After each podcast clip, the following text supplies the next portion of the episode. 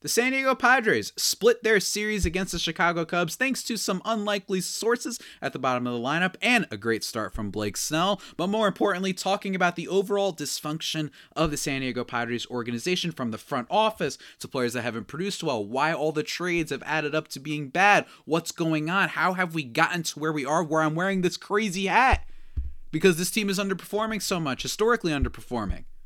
All that and more. You know what you're listening to, guys. Let's get started. You are Locked On Padres. Your daily San Diego Padres podcast. Part of the Locked On Podcast Network. Your team every day.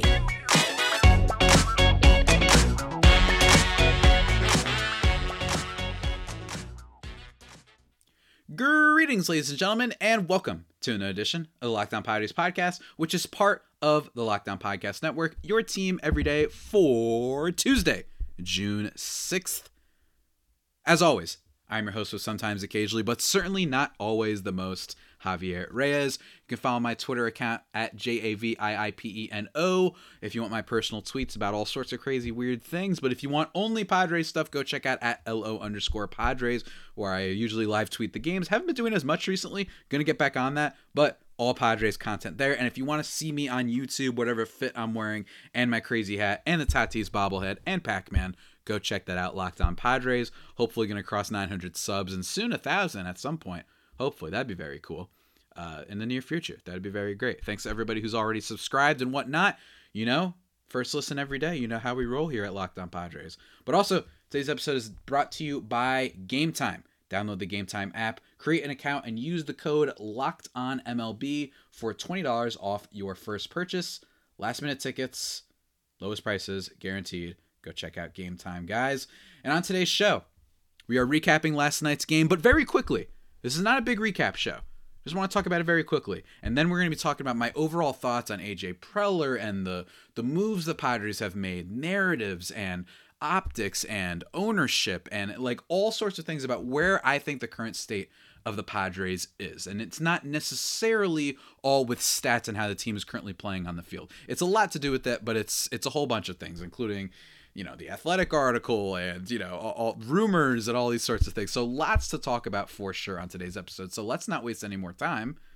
Being silly let's get into it. Let's do this man. Let's rock and roll. I'm really excited about this one. Firstly like i said last night's game uh, really good win for the padres 5 nothing to split the series against the cubs uh, after you know i guess it was it was the up day for them with the offense. The past week since last tuesday the padres offense has literally scored nine runs or then or one or zero basically right? Like they've just been um, completely up and down peaks and valleys. Uh, they thankfully got the job done tonight but it wasn't from sources that you would expect. For one thing blake snell his second straight really quality start in a row. Six innings Zero earned runs, only two hits allowed, three walks, eight Ks, lowering his ERA to 4.06 on the season, so it's a low fours ERA. Really good stuff from him. Most importantly, and most interestingly, I talked about this a few weeks ago and why I was worried about him because he went to his fastball slider combo, with which historically uh, in his tenure with the Padres has been usually a sign of him turning things around. He did that and it didn't work. He got lit up pretty hard uh, a few weeks ago, but he went to the fastball changeup combination this time, and it seems to have worked. In fact, he generated 10 whiffs on 23 swings from his changeup last night. So is this just the new Blake Snell? Is he going to start throwing more changeups? Because the slider he actually only threw um, 10 pitches of last night. It was his mo- it was his least used pitch among his fastball, changeup, curveball, and slider combination. So that's very interesting. And even more interestingly, um, w- w- what was I going to say? Even more interestingly, Gary Sanchez was the catcher last night, and he was doing a good old framing.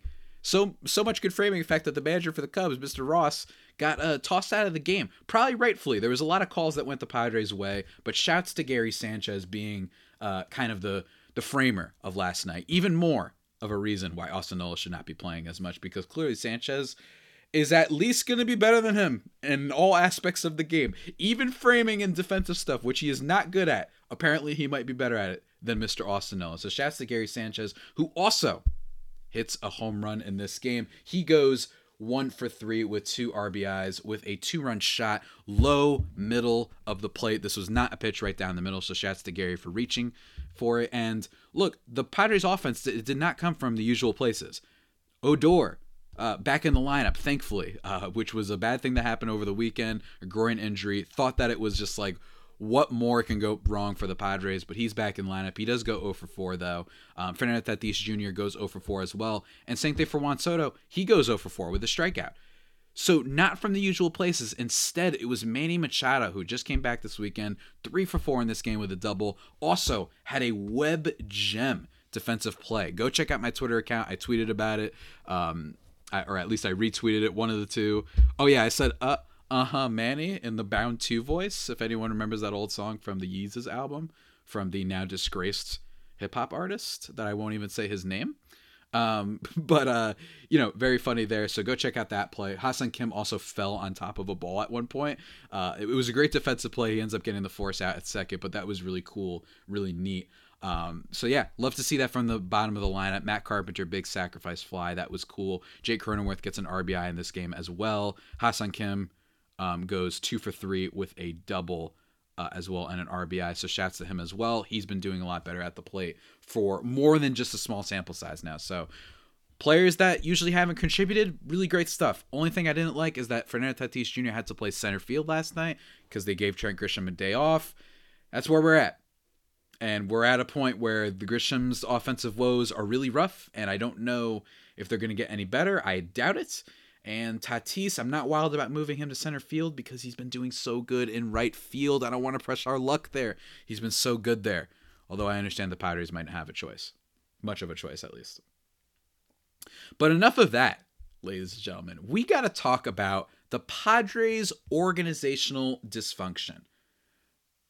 And there's there are so many layers to this. So many. Um, we're going to be talking about individual player contracts. We're going to be talking about just sort of what I think from my perspective. There was actually a, a thread that went like semi viral on Padres Twitter from Giannis Antetokounmpo, which also got, I, for the record, not his real name. I don't know his real name. I tried finding it by search, like name searching and everything on Twitter. My guy, I'm sorry, don't know your real name, but he's been a Padres fan clearly for a lot longer than I, and he put a great Twitter thread that I'm going to link in the description of this podcast, link to his account and everything. He does really great stuff and really great game breakdowns, probably even better than me, to be quite honest with you.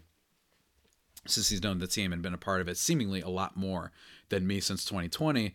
Um, but he did a nice thread that kind of made a lot of waves. And I'm not just saying it for Padres Twitter because, as always, as he pointed out, actually from his own account, actually was mentioned in a Sports Illustrated article. So that's very funny uh, that it made it that far uh, up the up the food chain, dare I say, in sports media discourse. But I'm gonna link that below. But before we get into it, I do want to mention one thing that I want to start out by saying. This is with the Padres dysfunction, with all of the things that I'm going to talk about one thing that I do want to start off by saying is that it's it's a warning. How media and many water carriers for the league and its billionaires and everything are going to act and you are going to get assuming a lot of what I'm talking about today is an assumption based on how bad th- things have been been for the Padres, right? For their organization, for their team building, everything. Some things I might even repeat myself for longtime listeners of the pod, but still want to talk about all that. One thing I want to emphasize is if things go the way they are, I feel like Billy Bean at the end of Moneyball when he's like, I know these guys, I know how they think, they're going to cast us out, they're going to toss out everything we did. It's similar to that with the Padres. You're going to get a lot of people that are going to make blanket statements, in my opinion, on your big networks from MLB Network to maybe ESPN, wherever. People who don't necessarily follow the game as close, and they might not even mean it as nefariously, but there's going to be a lot of people saying, see, this is why you don't spend money. Statements along that line. And it's so much more complicated than that. But there's going to be a lot of people saying that. That this is why you don't overcommit to players. This is why you don't do this and that. But they won't get into the nitty gritty, which I am hoping to do on today's episode for you guys. At least give my perspective on all this because it is a lot more complicated than that. Um, and I think that it's worth breaking down all the individual moves the Padres have made that have to do with this current team and just overall kind of vibes, I guess you could say, and what seems to be the issues with the Padres right now because it's not as simple as just they have a high payroll and high payroll doesn't work because historically and if you just look at people who won the World Series, it's not true. The Astros are paying Jose Altuve. You know what I mean? Like, come on, guys. The Astros are paying; they're putting out a decent amount of payroll. Whole ton, tons of teams have done it. The big outlier being the Kansas City Royals. And if anything, even if teams haven't won the championship, they are consistently in the playoffs, unlike other teams, right? So that's what I need to point out before we get into this. It's very important to mention that there are going to be plenty of those people that just put blanket statement this is what happens when too much money is spent and that is not true it is unfair it is it is not misinformation but it is just it's unfair that's the best way to put it because it's so much more complicated than that. I'm going to try to explain all my thoughts. But before i do that ladies and gentlemen i need to talk to you about something really really good. I mentioned at the top of the show and that is game time. Ladies and gentlemen look i don't like stressing about buying tickets. It stinks. It's not fun. I don't like the night before or the day of me worrying about, oh, what seat am I going to get? How much money is it going to cost? Or is it even going to be available? I got to see if my favorite player is playing, and I, I don't know. I want I got to wait till the last second. Maybe I won't get off from work. Whatever. But game time, don't worry about it, man. Forget planning in advance. Game Time has deals on tickets right up to the day of the event, and you can get exclusive flash deals on tickets for football, basketball, baseball, and oh wait, it's not just for sports. You can also get it for concerts, comedy, theater, and much more. The Game Time Guarantee. Game Time Guarantee. Say that five times fast. Game Time Guarantee. Game Time Guarantee. Game Time Guarantee. Oh, it's actually not that hard to say that fast. But anyway, the game time guarantee means you'll always get the best prices if you find tickets in the same section and row for less. Game time will also credit you 110% of the difference. You get images of the seat before you buy so you know exactly what to expect when you arrive as well. You can buy them in a matter of seconds and then you're set and they're sent directly to your phone so you never have to dig through your email or anything crazy like that. Really cool stuff, guys. Download the Game Time app, create an account, and use Locked On MLB for $20 off your first purchase. That's right, just for listening to my buffoonery, giving you $20 off your first purchase, guys. Terms apply. But again, create an account and redeem code LOCKEDONMLB for $20 off. Download Game Time today. Last minute tickets, lowest prices, guaranteed. Oh, yeah.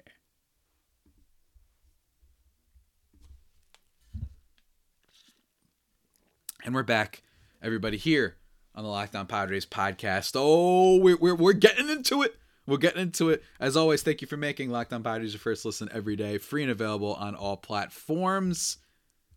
Let's do it, ladies and gentlemen. Let's do it. The first thing I want to do is talk about the current vibes of the team. What I mean by that is the current contracts of the team, the current big players, talking points of the team. And I think that all begins with Juan Soto. I think Juan Soto is a great avatar for what the issues with this Padres team are.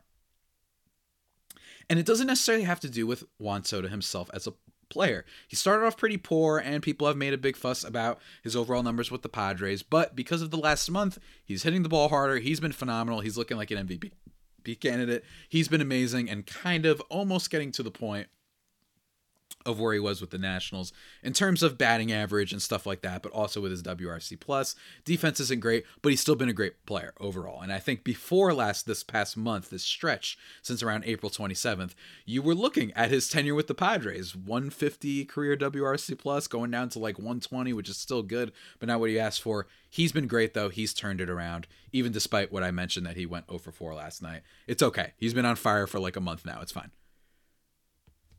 bigger thing with Juan Soto is this, and I really do think it starts here. Why are you trading all of these guys?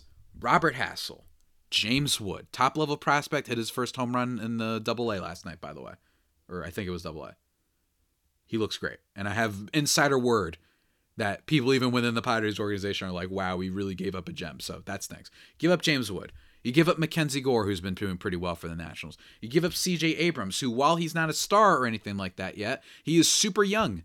And he already got called up at such a young age. You give up all these guys, and remember Susana, and I think I mentioned Robert Hassell. You give up all these players, essentially a lot of your wiggle room and a lot of your flexibility and future assets for Juan Soto. I have no problem with that. In a vacuum. and that is a word I've used on this show a lot, and I'm going to continue using it. I have no issue with basically more or less any of the big major moves the Padres have made over the last few years. Most of them. I had an issue with Hosmer back in the day because it felt very, I'm going to say Jacoby Ellsbury like, which was, are we sure this will even be good year one? That is never a good sign when you're signing a guy long term. It was bad. Hosmer, I was against from the very beginning, especially considering his up and down. Go listen to my Eric Hosmer episode if you want more like thoughts on that situation. Austin Nola, same thing. I was kind of like, you know what, this stinks, but I'd rather just sign a guy for a year in the offseason if the if the uh, Austin Hedges Francisco Mejia thing doesn't work, because at least with Hedges, you know you're getting a good defensive player. So I was like, uh, whatever. They traded for Nola, a guy who was like just learning how to catch, and you're doing it in 2020, his like only season because he has a high batting average. That ends up stinking, and we see what we have now, right? But all the other moves, even Mike Clevinger, who at the time was like top five in ERA since 2017. They traded for him in 2020. Top five ERA in the league. Who's that good? Who's productive? You know? Even Mitch Moreland. I'll even go to Mitch Moreland, I kind of understood because it was 2020. You want to get what's hot right then and there. I get it. The trade for Blake Snell, the trade for Yu Darvish, the trade for Juan Soto, the signing of Xander Bogaerts, all these things we're going to talk about. It's about not being in a vacuum, though. I do not understand how the San Diego Padres traded all of their future and a lot of their flexibility for a guy that they have not extended, who is young, by the way. But you went out this past offseason and you extended Manny Machado, you extended Jake Cronenworth, you extended Yu Darvish, and then you signed Xander Bogaerts. So you got guys who were 30, in their 30s, those guys you were okay with extending, but not the guy that you just gave up all those assets for. And, and therefore getting rid of a lot of your flexibility to change this roster. That is the kind of surface level poster intro paragraph for what is wrong with AJ Preller and company in the front office. I don't understand how you do that. Again, Bogaerts I don't mind as I don't mind any of these deals in a vacuum. But let's keep going with Xander Bogaerts. He has a wrist issue that has been not popping up, but it has been talked about more recently because he recently stated, like, look, I need, to, I'm basically, you know, a few days off probably will be a good thing, but I don't want to go on the IL and all these things. And my question to that is, Xander Bogaerts' OPS has dropped about 100 points since he got hit by a pitch about a month ago. Well, a little bit, or a few weeks. Yeah, basically a month ago. I forgot the exact date. He's dropped significantly. He's dropped significantly. You can see that he doesn't seem like he has a full follow through in his swing, something I brought up on this podcast a few weeks ago. He doesn't have it. Just doesn't have it. But here's the thing about where management comes into issue. Why are you not just putting him on the IL?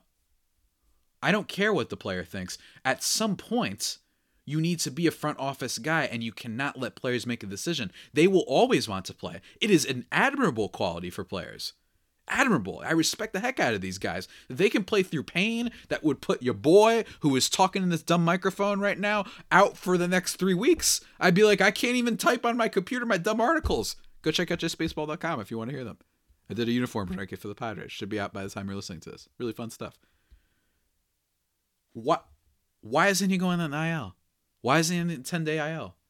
Instead, you're going to give him a couple days. Okay, whatever, whatever. But I just don't understand that. Oh, well, it might be because you don't have depth. Well, whose fault is that? That's the fault of the front office. If you're so scared that you can't put a guy who you signed to an 11 year contract.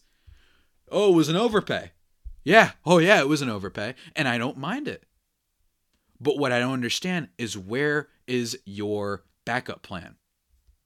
If you know that a guy has this wrist issue that from what has been reported over the past couple days and what i'm gathering this was also mentioned by don and mud on the game last night that it's not an injury that can necessarily be solved with surgery that it might just be something that flares up a lot. It's possible that this has been flaring up more, and this is something he Bogart said that he dealt with last year, and he still had a pretty damn good year last year. So I get it, but he got hit by a pitch there, and that's what's really hurt him a lot. So why isn't he immediately going on the IL? What's going on? Who's making the decisions here? It doesn't make sense. And even if that is all you know, being led to account, you're going to give a guy like this who's just going to have this off and on sort of thing. It was similar, although not to a giant perspective, as when Tatis had his shoulder issue that could just, as we saw, if he just swings the bat, it could mess it up and he could be out for three weeks. So we have something similar to that, and you're doing that again, even despite that issue had with Tatis. You're not learning from your mistakes. Oh, but we ain't done yet. Jake Cronenworth, who they extend, I believe it was a day before opening day. Day before opening day. Oh, yeah. Mm hmm. Day before opening day. I like Jake Cronenworth a lot as a player. I think he's fun. I think he's great. I love that he's one of the rare Padres players that they let come up through the farm and actually just be that random sort of producer that you get. You love it when players like that are able to come up that you don't expect and be contributors. But as my guy on Twitter at Real Brent Reed posted, now it's these aren't like crazy numbers that you can't get anywhere. But and I and I sometimes do not like going by the Statcast bubbles only as telling the full story. But if you look at Jake Cronenworth's StatCast profile every year since 2020, things have gotten worse. And I'm putting it up for my video listeners right or video viewers, right? Video listeners, my video watchers right now. Just a general thing. You don't have to necessarily read too hard into it if you're watching the video, but it goes from a whole lot of red to less and less red every single year from his hard hit rate being incredible, average exit velocity, his weighted on base, which is a great stat to determine, you know, kind of the value of individual hits instead of just singles and stuff like that. A lot of less extra base hits. He's even his chase rate has gone down and not in a good way. Walk rate has gone down. After all the signs of a guy who wasn't even a highly touted prospect to begin with, right? All of his numbers have been going down. And the 20 and by the way, one of those seasons that he was electric was the truncated small sample size of 2020. So all those numbers you got to take with a grain of salt. That's a big that's a huge contributor to this. Why is a guy that has gotten worse every year in a lot of ways getting an extension now? I don't mind if you want to go in free agency and say I'd really like to keep this guy, but why are you keeping him for 7 years? When even at his best, even if you're expecting a bounce back, why is the extension being given now? It feels like an overly gracious thing. I'm all for pro player. But I am wondering is the scout mind of AJ Preller, a guy who's going a little bit more on feeling, a little bit more by guys he knows and relationships, clouding his judgment and the rest of the front office's judgment? Because you got to look at numbers and say, we like Cronenworth. He's a good player. We'd love to have him on our team. I still like having him on the Padres good defense, good walk rate, doesn't swing at dumb pitches. He can have some he's had some big hits in the playoffs before. Love that utility player. But why are you extending a player like that for 7 years? I like Brad Miller. He's not having a great tenure the past couple years, but that's a decent player. I'm not out here rushing to extend him for seven years. Instead, I'm like, hey, if we got a bunch of superstars on our team, I don't mind going out and being like, let's sign this guy for one or two years preferably one, probably in the case of someone like Brad Miller or Robbie Grossman. You know, just just naming some players who are like those are fine replacement level players when you already have other superstars on your team. But seven year extension when he's been having less and less good years every year, I don't understand it. I don't understand it. It does not make any sense to me. It really doesn't. Really doesn't. Before we continue talking, though, guys, and I got a whole lot more to say, believe me. I got to talk to you about something very important, and that is BetterHelp. BetterHelp. Look, sometimes there's a stigma with uh, mental health stuff, and there shouldn't be. There shouldn't be. Um, I know that I myself got therapy as well, and it's very helpful because while you spend a lot of time pleasing others, whether it be work or friends or whatever, you do need to take time for yourself, and therapy can help you do that. And if you're thinking of starting therapy, give BetterHelp a try. It's entirely online designed to be convenient, flexible, and suited to your schedule, right? Not their schedule, but your schedule. And all you have to do is you sign up, you fill out a brief questionnaire you know, fill in a bunch of things, and you get a licensed therapist, and you can switch therapists, by the way, at any time with no additional charge. And that's cool. I encourage it. It's totally okay if a therapist comes out and maybe they're not the perfect match for you. Maybe you're just not getting not not getting along, but it's just not the like I said, not perfect synergy. Not everything's lining up. That's okay, and you could do it with BetterHelp with no additional charge. It's really great stuff, guys. Again, you need to find out ways to set boundaries to to to improve and make things better or more manageable in your life. Mental health is a very serious thing, and let me tell you, therapy does help from my experience, and BetterHelp is going to help you out with that. Find more balance with BetterHelp. Visit betterhelp.com slash MLB today to get 10% off your first month. Remember that is BetterHelp, H-E-L-P, traditional way of saying it, obviously, uh, dot com slash locked on MLB. Go check it out.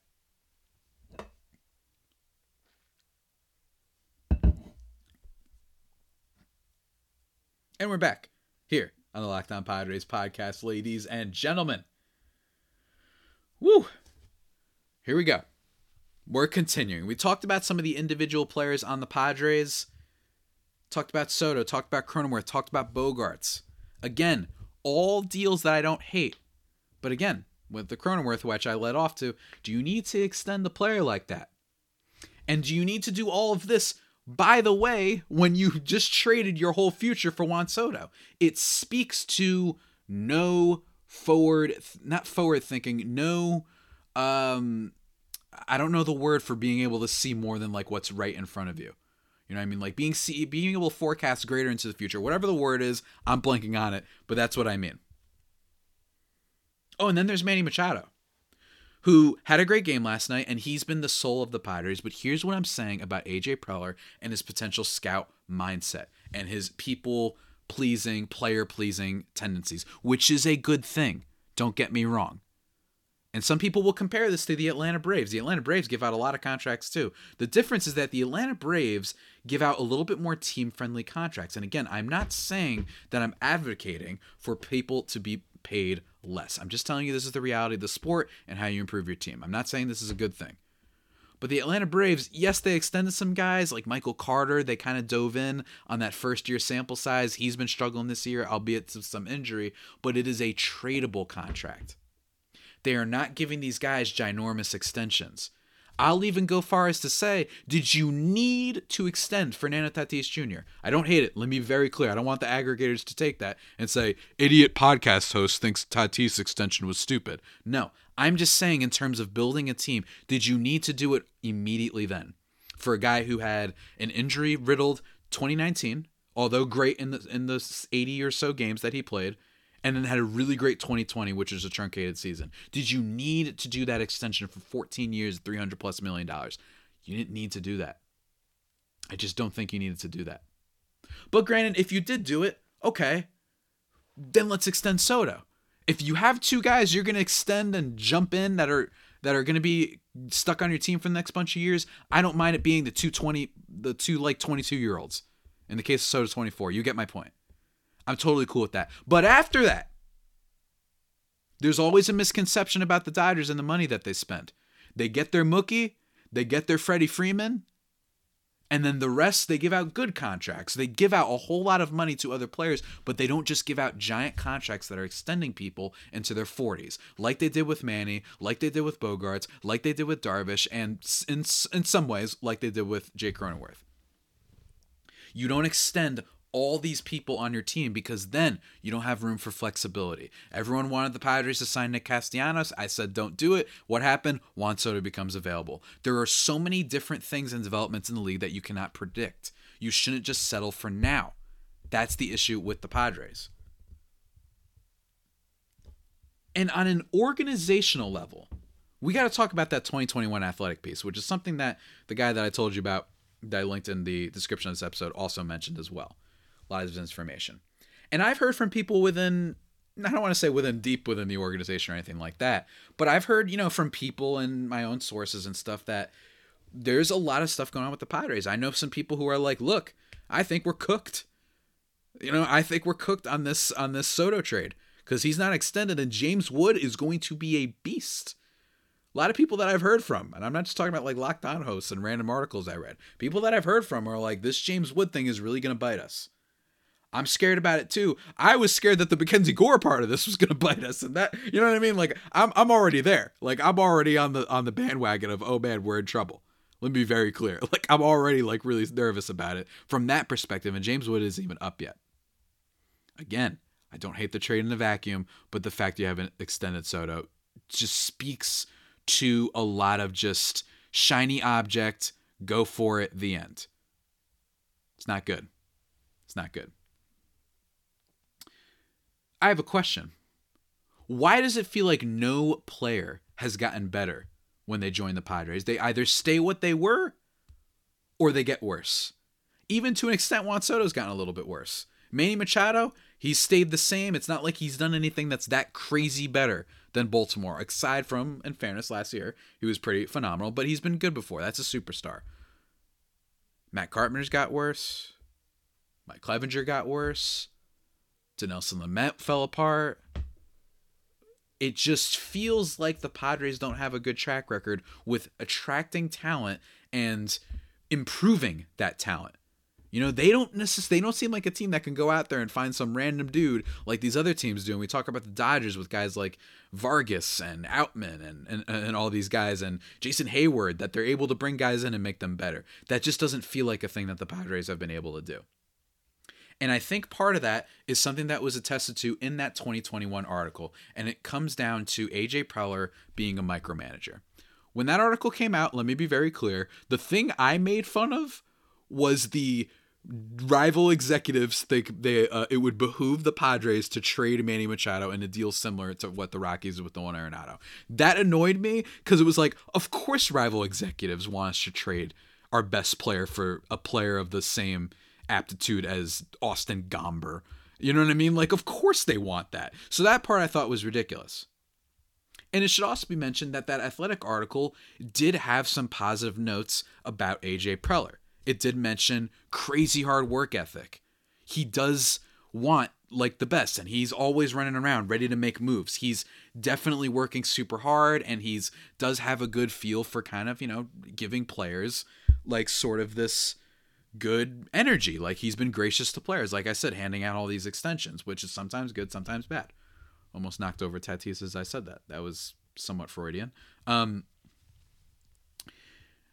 but the problem is the rest of the stuff. And again, it should be noted, it should be noted that, you know, this isn't as bad as when the Athletic did a piece on the Colorado Rockies and their organizational ineptitude, where there wasn't a single person, there wasn't a single thing good about Jeff Bridich, who is no longer with the team. But with Preller, there was some good things. They talked about his, his work ethic, like I said, and also there were people quoted in the piece that do believe in him still. I don't know if that's still the case now. And again, things have changed, right? instead of you know Preller was one of the critiques with him was that he kept bringing in people from Texas, from Jayce Tingler to overall just players. I mean, we brought in Jorge Alfaro, right? Like that was a critique, but then it somewhat got amended because of hirings of people like Bob Melvin, who is now on the hot seat these days, right? Because how bad the team's been. And Ruben Niebla, who's from Cleveland. And Cleveland is a team that consistently develops pitching, which is something that the Padres struggle with. AJ Preller seems at least somewhat available, in my opinion, of his shortcomings as a, as a GM. But all the other things that that article talked about with micromanaging, too many yes men, they're just not being a, the same path to improving this organization on a molecular level from front office people to people who are going to do stats to the people who work there. And that has resulted in not being able to develop talent, right? This is an organizational thing, and it starts with AJ Preller, a guy who has a scout's mindset, in my opinion, for sure, is really attached to people he worked with in Texas, clearly, is ready to make the splashy move, but isn't apparently ready to let people do their own thing. Remember when he fired the farm director a couple years ago? That was weird considering you traded all of the farm. Right? Why is farm director getting fired when you're the one who traded all the, the, the pieces? That's weird. That doesn't seem like a problem of theirs. Hey, we had top level prospects, even despite the Snell and all these trades, right? In 2021 with the Snell and Darvish and and all that stuff, right? Like they still had like some some great prospects, and I'm like, I don't understand why the farm director is getting fired. Is it because he didn't fully follow what you wanted? Is he not a full yes man, which is something that the article talked about? That's a problem. You can't surround yourself with just yes people. That's bad. You know what I mean? We all saw how succession turns out. Mm, not the best example in the world. But bottom line, you don't want just, that's what these people do sometimes. You don't want that. You definitely don't. And I remember having a conversation with with a friend of mine talking about this this was a few years ago and a friend of mine who who works really closely with baseball people as well was pointing out what the Padres are doing is great, but I do wonder how much are they spending on their staff, on the people that work for them, non-player stuff, but player development, analysts, research teams, scouts, all those sort of things. Is the money going that way?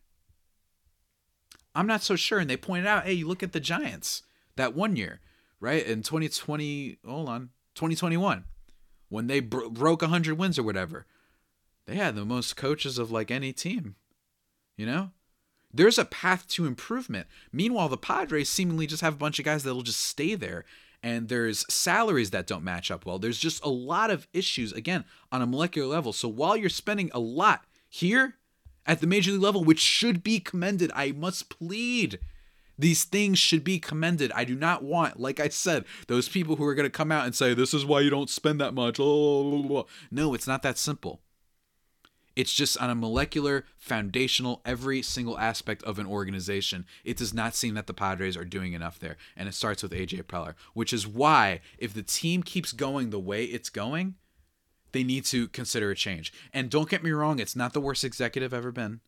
There's been a lot of worse executives in many sports that have done far worse things because Preller should be commended for going out there and saying, we don't want to be doing what the rest of these teams do, which is build your farm in perpetuity and then never spend, and then you just have to hope that you hit the lottery on all five great players, and then you have to win in a two year window. Instead, he said, no, we're continuing that window, and we're going to have stars, and we're going to have big names, and we're not just going to be second fiddle to the Dodgers or the Giants or the A's or whatever team, or the Angels, whatever. They said, we want to go for it. The Chargers left town. We're not going to leave town. We're going to super commit. But how much of that praise should be given to Peter Seidler and his money and how much he was ready to commit to the team. Preller does deserve credit for some of the under the radar moves, like your Joe Musgrove trade, right? That one worked out really well. He did seemingly not give up too much for Yu Darvish, right? Blake Snell, same thing. Even at one point, the the Trent Grisham trade. Did he maybe luck out in Tommy Pham trade? Yeah, I don't know if they necessarily thought that Jake Cronenworth was going to be an impact level player. They were probably making that trade for Tommy Pham, which ended up not working. But again, they've made some good moves, signing Mark Melancon. So it's not only money, but it's been too much of it. It's been too much about making splashy moves and not compounding it with stuff around the edges from both literally people you're hiring, which I do think that he's, like I said with Niebla and Melvin, that those are just two little examples of signs that he's noticed that, but not compounding that. You, you get the stars, you get the big, big bunny bad boys. But my thing is, in an ideal world, I wouldn't mind if the Padres were like the two guys we're extending are Tatis and Soto. The rest prospects and just those like the like the Brad Miller types, replacement level players. Hey, Odor's doing stuff right now. You you, I know Matt Carpenter's been, hasn't been good, but contracts like that where you're still spending, you're still at least doing something. You do not want to be the Milwaukee Brewers. Teams like that are crap right? Absolute crap. You do not want to be like the Pittsburgh Pirates. You do not want to be like the Cleveland Guardians sometimes, although I know that they've changed a little bit recently. You don't want to be certainly like the Oakland A's, who again are a team that what the Pirates used to be, right? Where it's we got to hope that all of our prospects hit and then we have 2 years otherwise we have to trade everybody cuz ownership won't spend. You don't want that. But I just think that overall that's my issue. There is no single trade. This is not me saying that trade for Juan Soto was a disaster. In fact, I would have liked it. But for you to do all these moves, not extend him, not trust in your front office people, just all these separate issues that I've illustrated on this podcast. In fact, I think also just scratches the surface. I think there's so much more than this. I really do. And I think we're probably going to get more. You think someone's not working on a piece right now? Well, I promise you somebody is. That's going to update and kind of break down even further what's going on with the Padres. Because for me, it just doesn't seem right. And you might say, "Oh, well, why'd Xander come here?" I don't know, man. People people like money. Don't get me wrong. Same thing goes for Manny. But did you need to do those moves? I don't think so. I love Manny Machado. I defended him in the Nolan Arenado debate because my thing is he cool. He's so much cooler. I love watching that man play. And he had a great game last night. But if you told me we were training for Juan Soto and we already got Tatis locked up, I'd be like, hey, all right, if we're going to do that, the price of admission is you can't then also extend Xander as well and Manny. Four guys for 40 years in total. They're going to be there until their 40s. They better hit and produce because then you're in trouble. And so far that they haven't and they don't have enough guys and overall depth to be able to make up for it. There's still hope for the Padres. Let me be very clear. They could still turn things around. And again, they have been historically bad in a lot of ways with runners in scoring position, which isn't something you can necessarily always account for. But guys aren't getting better. And it just feels like that's where this starts. Starts with AJ Preller. Seidler deserves a lot of credit, but this organizational this organization at a bunch of different levels is problematic. And that's why I think has led to the kind of issues that we have right now, which is wondering what the heck's going to happen? Is AJ Preller going to get fired? Is Bob Melvin going to be the scapegoat? What's going to happen? I don't totally know. I don't totally know. That's my issues. I really want to emphasize no, the contracts are fine. It's just you didn't need to do all of them right now.